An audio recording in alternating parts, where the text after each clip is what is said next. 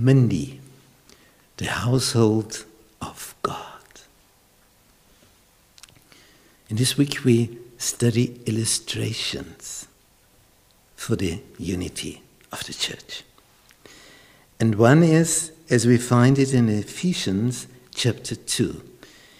We remember Paul worked in Ephesus three years.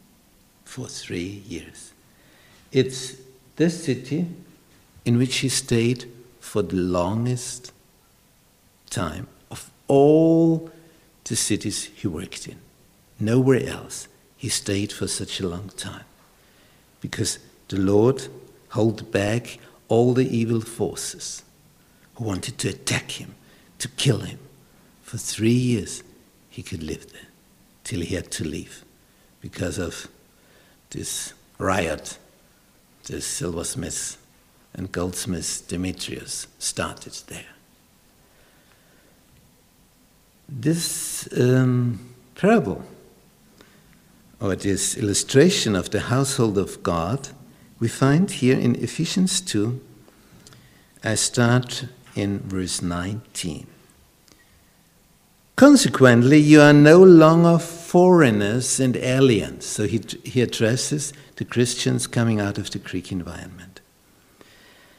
You are no longer foreigners and aliens, but fellow citizens with God's people. Fellow citizens with God's people. And members of God's household.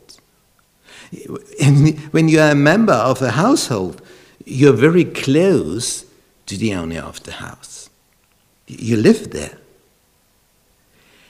To be members of God's household, that's, that's an illustration. How, how can you use a, a better picture? Here we find fellow citizens with God's people, we are members of God's household. And this house is built on the foundation of the apostles and prophets, New Testament, Old Testament. With Christ Jesus Himself as the chief cornerstone.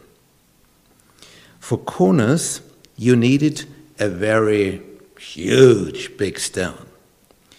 And it should have the right angle. If it is like this, it won't work. It has to be exactly the right angle.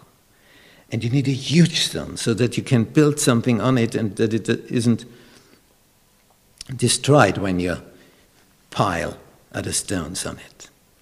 And it took a long time to find the right cornerstone. If you have it, you can go on in building.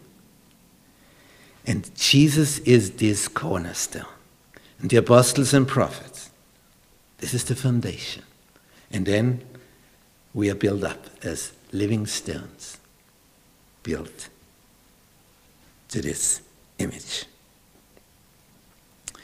In the texts here, he goes on and says, In him, in Jesus, the whole building is joined together because he's the cornerstone. And when we are built together, and this building rises to become a holy temple in the Lord. What an illustration.